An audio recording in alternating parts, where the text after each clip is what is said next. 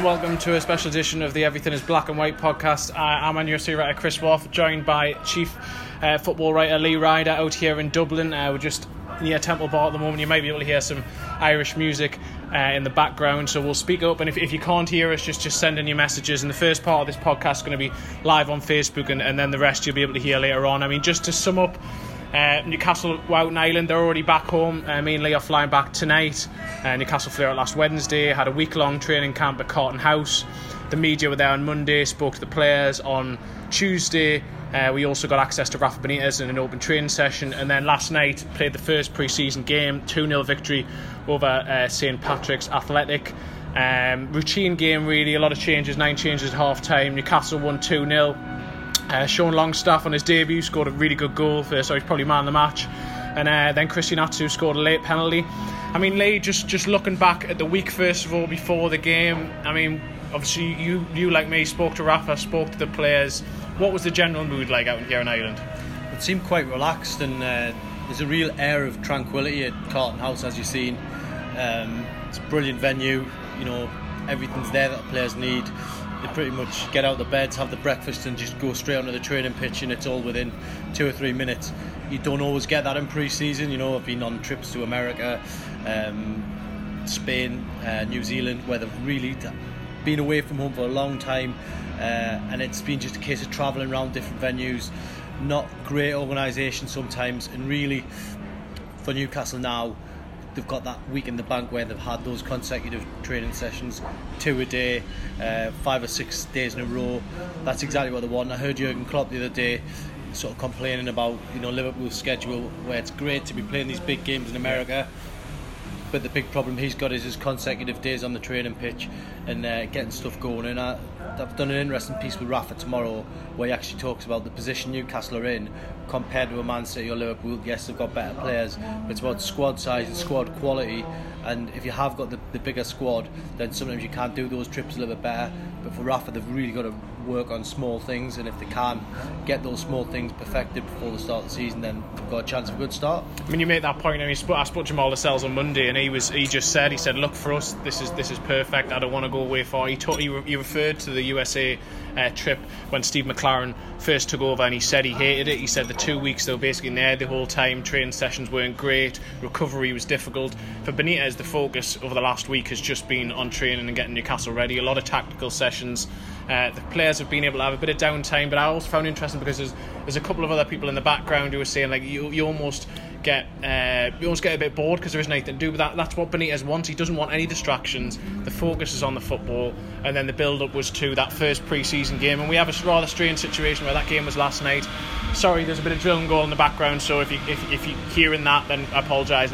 But we'll, we'll keep going anyway. And uh, basically, so Newcastle don't have another game for another week. They've had the first one out the way last night. I mean, looking back on that game, Lee, bit of a hit out. 20 players got got a run out. Obviously, Sean Longstaff really caught the headlines, didn't he? He did, and fantastic for him that you know he got the goal. But I think overall, if he hadn't got the goal, his performance was fantastic all round. He really imposed himself on the game in the opening stages. Got some good, good early touches. Uh, he was looking for a pass, and at what it got at one point in the game where the rest of the team were actually looking where he was to, to get him on the ball, and that was fantastic uh, for a young player to step up. Looked unfazed, uh, played the full 90 minutes, and that's a real big uh, pat on the back, really, because you know n- not many. There was only two played the full 90. Him and Yanni, wasn't Yeah, there it? was. So, There's only the two of them. Yeah. so it's a vote of confidence from Rafa. They've now got a big decision what to do with Sean Longstaff because he's probably a, a bit of a bonus in terms of they weren't expecting him to have such a good pre-season. There's already a loan deal fixed up at Portsmouth. He's meant to be due down there in the next couple of days to sign for them. But at the minute, you've got Merino's gone. There's no new signings coming in. Isaac Hayden's unsettled. Longstaff's a viable option if Well, because Ki isn't even back yet, is he? He's not back yet, so they're very short on central midfielders. He's a viable option for them at the minute, and uh, you know he, he looked capable, he looked unfazed, so why not?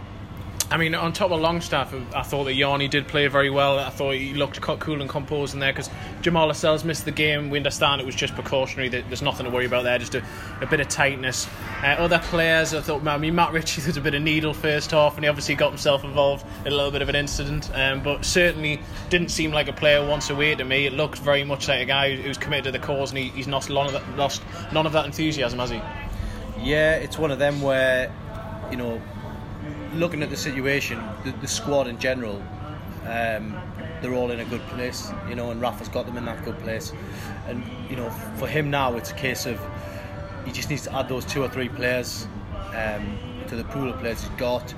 By the time we got Portugal, done a little piece earlier with Rafa, by the time we got Portugal, maybe they'll have that striker on board. And I think I can see a lot of people are asking that when the next signing is going to be. Um, by the time we to Portugal, hopefully he's in the bag and we'll be interviewing him.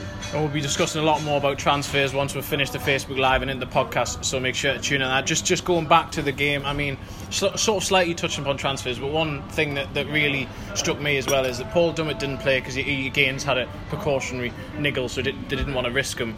But they had Victor Fernandez out there, Cal Roberts, two youngsters who've done really well in the wing, and they were both playing a fullback, and that just shows because Benitez has so few options there, doesn't he? Haidara's gone, Jesus Gamez has gone, Benitez wants extra players there, and he just doesn't have that many options. Yeah, he was almost making a point, wasn't he, yeah. by putting the youngsters in the fullback positions, but that's what he's got at the end of the day. You know, it's. I remember writing, I think it was the first week of the summer, I said he's out to buy a right back. He needs more cover at right back. Yeah, you've got Manquillo, um, you've got Yedlin, but Manquillo's been playing at left back a lot of the time he's had here, and you want real quality competition coming in. Yedlin's been a solid player for Newcastle. He's done nothing wrong, but you can't have enough too. You can't have too many good players, and uh, Newcastle need that that cover because they're only three, four injuries away from a bit of a crisis. Because you look at that squad, it's very light on the ground. It is. I mean, um, we an area for that, which obviously we're going to talk about transfers further on the podcast. But in terms of up front, Joselu played the first 45 minutes last night. Then Gayle came on. I mean, what? How did you assess the two of them? I thought personally, Joselu first half, plenty of endeavour as always. Didn't and first first game of the season. Sorry, the drill's back. But first game of pre-season, he's going to be a bit rusty. But it just didn't seem to me like his touch was quite there, and he didn't really take the opportunities that came his way. No, for me, his fitness did seem to be there, but it, he just seems to be devoid of any confidence because yeah. some of them chances were like were presentable opportunities, you know, and uh, it just seemed like a player who's just missing that bit of confidence, and um, hard to get that back, you know, unless you, unless you can get a goal. I said before the game, he's a player that's in need of a few goals in pre-season. St Patrick's, no disrespect to them, that was a great chance to, to get on the score sheet last night, and the chances he had, he just made them more complicated. And, when a player's going through that kind of um, sort of run, that's what happens. You, you miss the easier chances, and uh, you know Dwight Gayle, the player, he hasn't scored many goals himself. I know you spoke to him after the game, um, but he won the penalty. He done, he contributed something, but looked sharper, didn't he? Looked yeah, a little bit sharper. He did. Um, whether he's a 20 goal a season man in the Premier League, that's what Rafa's kind of getting at, his knees. He's almost challenging the players he's got the minute to say, I don't think he's quite good enough. He's working hard. I don't think he's quite good enough, so that's why we're looking for another striker. And um, I believe the player he wants is Rondon. Um, that's pretty much out in the open. The price everybody knows. Just get the deal done, and it's you know happy days. Again, apologies for the volume. There wasn't any works going on when we started, so that's why we picked this area. So I apologise for anything in the background. Um, another interesting point for me last night was that Obviously, Rafa brought five keepers out here, which basically had more keepers than anyone than any other position. First half, Darlow played, went off with it with a slight injury, which again don't think is too much of an issue, but just just took a little bit of a knock. And then second half, rather than Martin Dubravka or Woodman or even Rob Elliott, who came on, it was Matz Sels, who we hadn't seen since Oxford United away 18 months ago. I mean, bit of a bizarre situation. I spoke to him after the game, and it's going up in the morning where he basically says, "Look, I'm at Newcastle. My mind is on Newcastle at the moment this is where uh, I have to believe I'm going to be. But in the next three weeks, that could change. I mean, Lee, is there a way back from? Can he can he force his way back in that team? Well, I'm glad he believes because I, I can't see him getting anywhere near the number one spot. Dubravka is very much the man at Newcastle now. You know, I was sat quite near Dubravka in the stands, and you can see the other players. Um, they kind of bounce off him and he brings the best out of people. He's a really good sort of character to have around. Uh, very much a number one. But then you've got Karl Darlow, who done okay last night when he came on. Uh, Rob Elliott, who we watched in training. Rob Elliott was having an absolutely blinding time, Yeah. keeping them out from all angles. So those three are the three keepers. I can't see Matz Sels getting beyond them. Um, it would take a, a massive injury crisis. Let's be honest, it hasn't worked out for him at Newcastle. Me personally, I would have taken the money that Anderlecht offered, get the deal done, and then you can plough that into something else. The transfer didn't work out. He came over here, he tried his best. He's not going to be number one here. Um, he can't be number one for Belgium either because he's got some good competition there. I know he was in and around the squad, but I don't know. He's just he's an unlucky guy. I, I mean, I've seen the Mattress story earlier in the summer. Yeah, that was unfortunate. Um, he just seems to have like some bad luck, and uh, hopefully that'll improve and he can get a move somewhere else. And in terms of the other youngsters who were playing, we've mentioned that Longstaff was probably man of the match. Joseph Yanni played throughout and, and did pretty well. Roberts and Fernandez, I thought they looked okay at fullback, but, but neither of them are fullbacks. I mean, the other one who is a big talking point, I know he's been around for a while, but Adam Armstrong came on second half with Newcastle having not signed an attacking midfielder as well, which is something Rafa wanted long term. There's only really Ayoze Perez as number 10. That's where Adam Armstrong came on the second half it was all, it was bizarre because this is a player who's come through and really has made his reputation on the number of goals he scored in the youth team, the number of goals he scored for England youth teams, and it was almost the closer he got the penalty box, the less confident he looked. And I thought that he had a few decent passes, he played a really good ball through uh, to Gayle at one point. I mean, Lee, Adam Armstrong, what, what, what's the situation there? Do you, do you think he's got a chance of forcing his way into the first team plans? Unfortunately, I don't. I think there's players ahead of him, and they're trying to bring in at least one one more striker. And I, just think that really for him now, a loan is an option. And if Newcastle can get money for him, I think they will sell him. And I've just been totally honest. That's that's what I'm led to believe. And uh, you know, he's not going to be the number one choice. Um, Newcastle got other options. It's a shame because he's a local lad. I think at one point he had the opportunity to, to kick on. It didn't happen for him. I think the season when we got relegated was surely that was his best chance to get games. He got loaned out instead. So, you know, it's it's one of them situations where sadly it just hasn't worked out. And Newcastle, they need to start making money on these players now. They're letting players get to the end of the contract. They're leaving for nothing. Newcastle are ploughing money into them, developing them, and then at the end of it, they're not getting anything back. And you know, people like Justin Barnes are like scrutinising every penny at that club, and they seem to be missing the point with the academy that they're not making any money whatsoever. Um, people like Macaulay Gillesphey, he left. Uh, Alex Gilliead left. He didn't pick a penny up for these players. Okay, they didn't make it at Newcastle, but if you're getting fifty thousand or hundred thousand pounds for them, at least you're getting some return on the, the money you've invested to develop them through the squad because they're not going through for nothing. No. You're keeping them for like four or five years, and then they're just leaving. I mean, Curtis Good being the, I know he wasn't the homegrown product, but cost Newcastle millions. Uh, they'll pay him six or seven thousand pound a week to sit in the reserves, and they just weren't getting anywhere near the first team. So there's a lot of work to be done behind the scenes. And just one final player to talk about from last night. I mean, the one player who technically a debutant, but he was already here towards the end of last season, has come back on loan for the campaign. Kenedy came on half time. First 15 20 minutes looked quite rusty, which was strange because we've seen in training, we've seen the wonderful volley he scored and all that stuff. But then he just kicked it up a gear, and there was a couple of moments. He's, he's, gonna, he's only going to get better as pre-season goes on, but where he, he a rasping shot from 25 yards hit the bar, and just a couple of moments where he almost seemed to have a free roll when he came inside. I mean, for, for the lack of transfer business Newcastle have done this summer, getting him back is a big bonus, isn't it? Yeah, and he's a big bubbly character. Do you know what I mean? He's great to have uh, around the group. We've seen uh, seen how he is with his teammates. Uh, almost treats everything like it's a, a bit of a joke, but really he's got such ability. Uh, I mean, I, I stood and watched him walk off the training pitch and then he just kept the ball up for about like 10 minutes or something like that. I just thought, what what phenomenal talent you guys have got on the hands. If they can get the best out of him, like they did towards the end of last season, then they've got every chance of uh, winning a lot of football matches. And just a final point live on Facebook, and then we'll finish off on the podcast. So that was the first game of pre-season gone. There's four left. I personally won't be covering them because I'm going away for a bit. But Lee, you're going to be at them all. You're going to be out in Portugal. Got Hull as well, and also the home game against Augsburg. I mean, going forward? Is it just going to we're going to build up and we're going to start to see the first team, the real actual first eleven, start to emerge in the next few games rather than last night where it was quite a lot of chopping and changing? Yeah, I think the closer you get to Augsburg, I mean that'll be almost like a, a Premier League dress rehearsal, really. That game. Um, Hull, I think you'll have a few more fringe players in, but that there'll be players that don't make that squad to Portugal. Um, some will be loaned out. We mentioned Longstaff could be one of them. Um, Armstrong, if he can get a move, could be one of them as well. Other players will come in.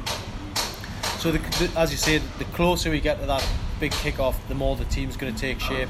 It's great for Newcastle.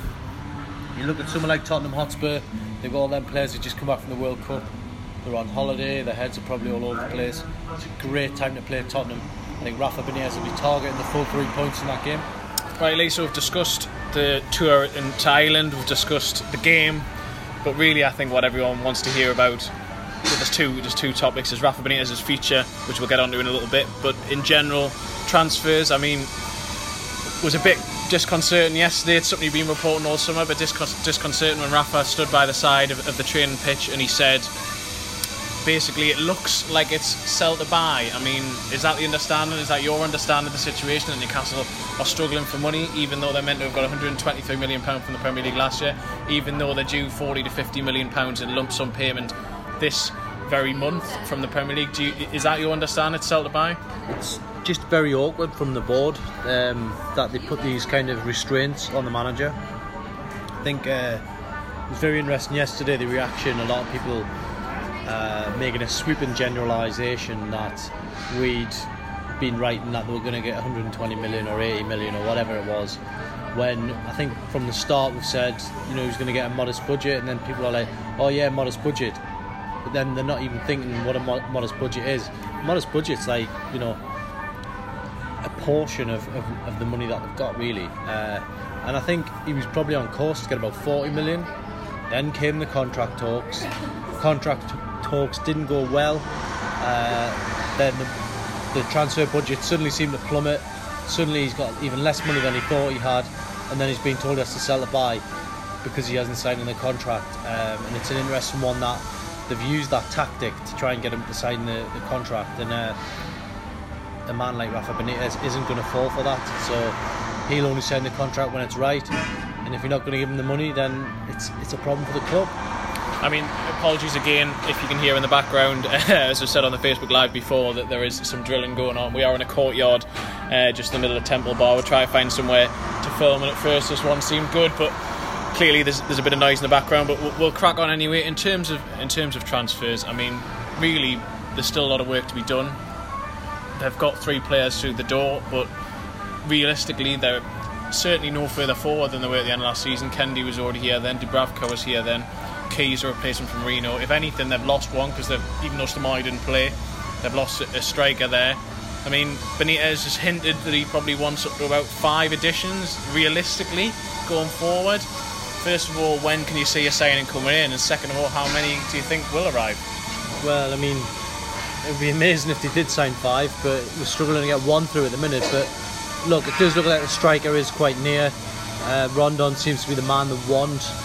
Uh, it's a straightforward deal on paper, but then they're talking about the the spiraling of the package overall and how much wages he wants. How what does his agent want?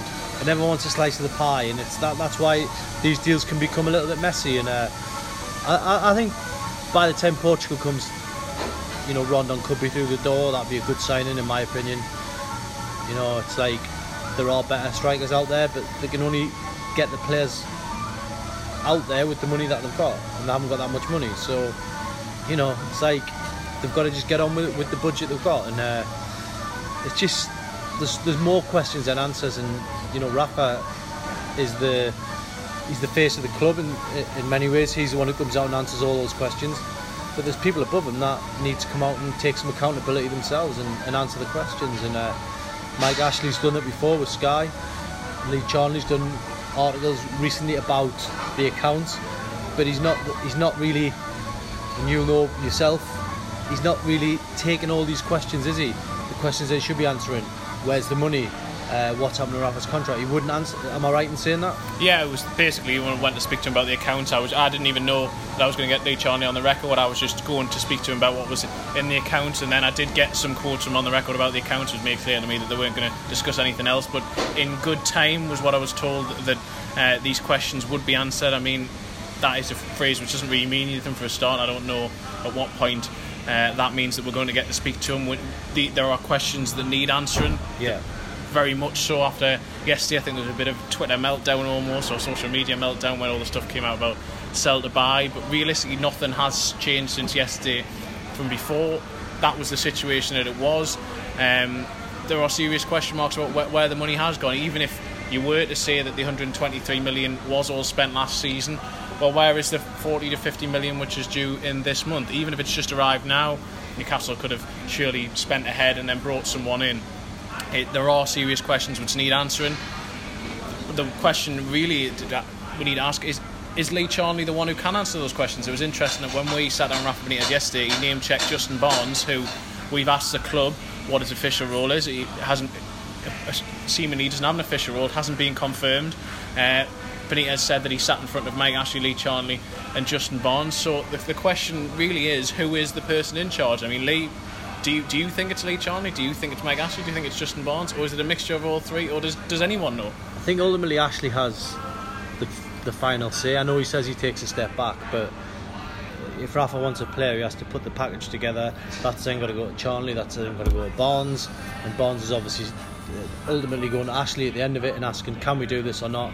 And he's getting a yes or no, and then it goes back down the chain, and then they've got to start again. And it's just it's not the way you uh, run a football club. It's certainly not the way at the top clubs.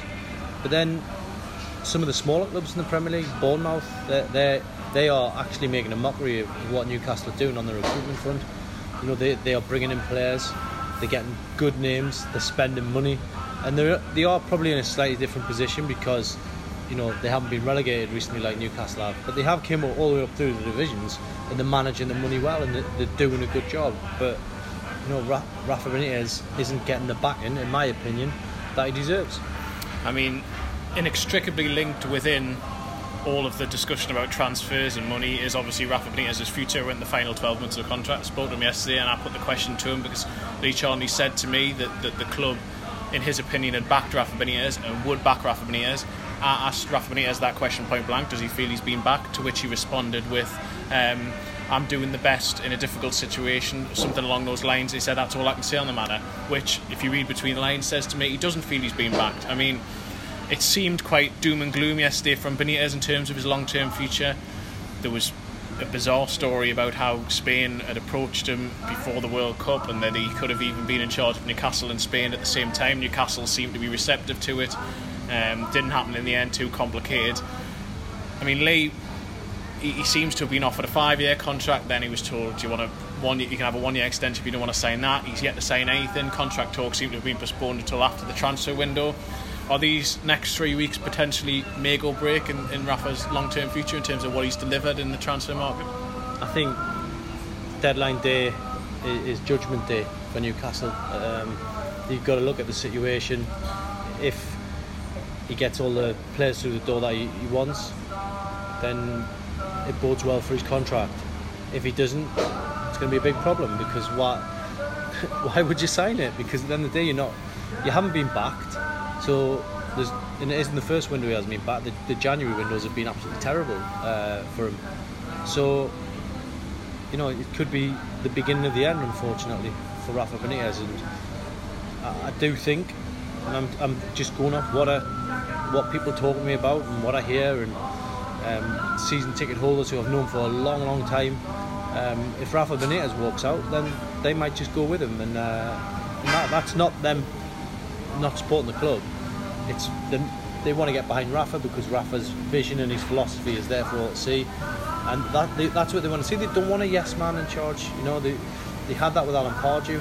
He was just one of Ashley's buddies, basically, who was going along with whatever the policy was, never changing policy regarding on the depending on the finances and uh, yeah there's a the new sweeper going past. Unfortunately, it's a street sweeper. Yes, unfortunately, sorry, it seems to be everything now is, is, is making noise in the background. But, I mean, p- p- picking up on the point, I think it's important to say when we talk about Rafa his contract, it's not that he's sitting there and oh, I want more money in terms of personally. It's not that he wants Yeah. higher wages.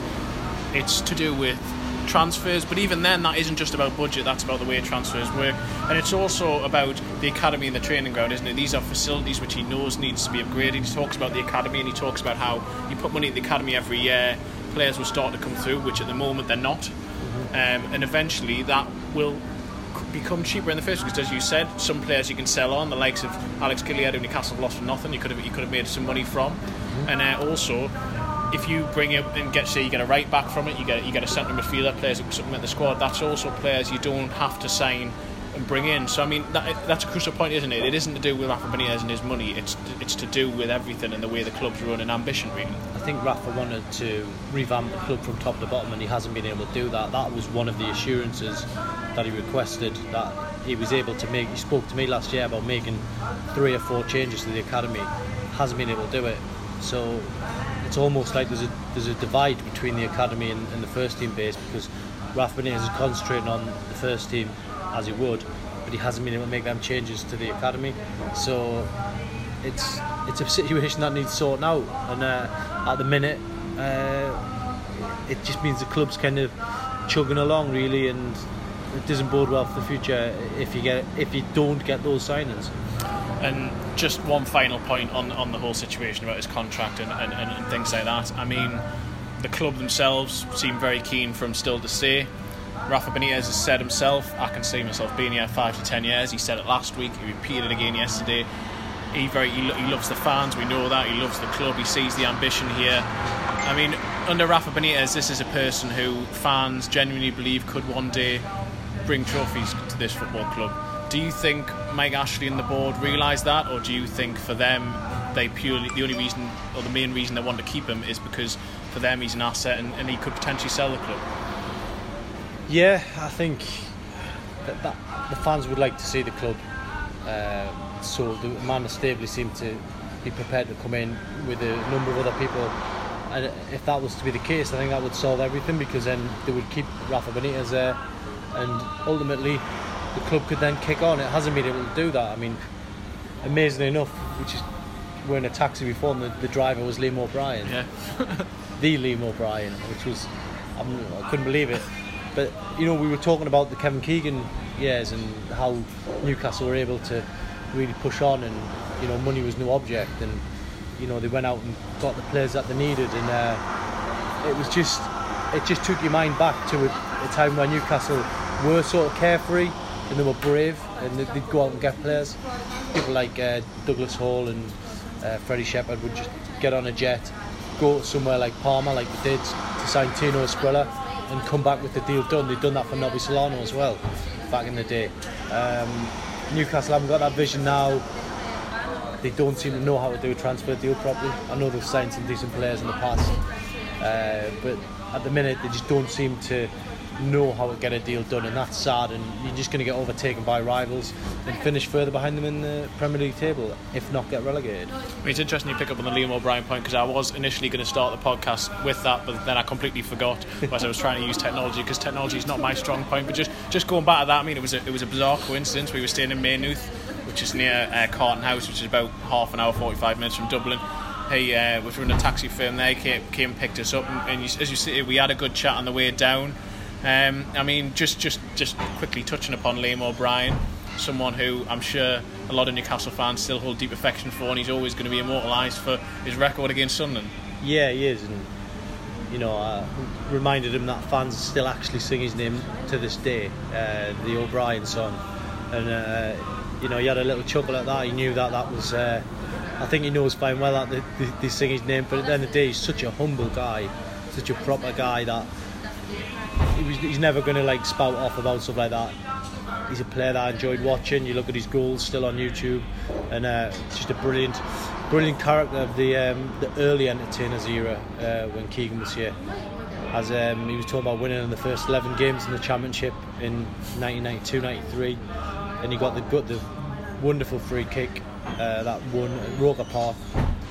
And we were speaking about that. But he also scored the equaliser the year before, which saved spared the blushes for Newcastle. A wonderful chipped goal at the Roker end, and it was just good to, to get those memories going again. And uh, you know, good luck to him. And apparently, I do believe he is coming over to Newcastle for a talking later in the year.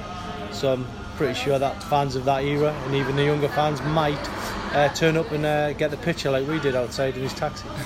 I mean, just to round off about Ireland and about Rafa and about contract and transfers in general. I mean, there's been a bit doom and gloom in this podcast and in general the last few days. I mean, in terms of, of, of going forward, you've said that hopefully there might be a, a player through the door by potentially a striker by Portugal the next three weeks, I mean, really, what what do we need to see both in terms of on the pitch in pre-season games and off the pitch for, for Newcastle to be in tip-top condition going into that Spurs game? Yeah, I think we need to see the, the same kind of uh, character and commitment on the pitch like we've seen last night. Matt Ritchie summed it up for us with that uh, show of aggression or passion, if you like. To have that attitude right in the pitch, no problem there with the players they've got. Uh, off the pitch, they need to get their act together. They need to get Rafa backed get the players through the door, do spend the money that's there to spend on players that you put aside, and just get on with the job. And if they can do that, then it might be uh, just about bearable summer. Well, thank you for tuning in there and listening to this podcast. I mean, we're going to have full coverage of the rest of pre-season, obviously any of those transfers, if and hopefully hopefully when, which is what Rafa Benitez said on a striker front, that these players do arrive. Make sure to tune to Chronicle Live to listen to them all. Uh, thank you for listening to the Everything is Black and White podcast.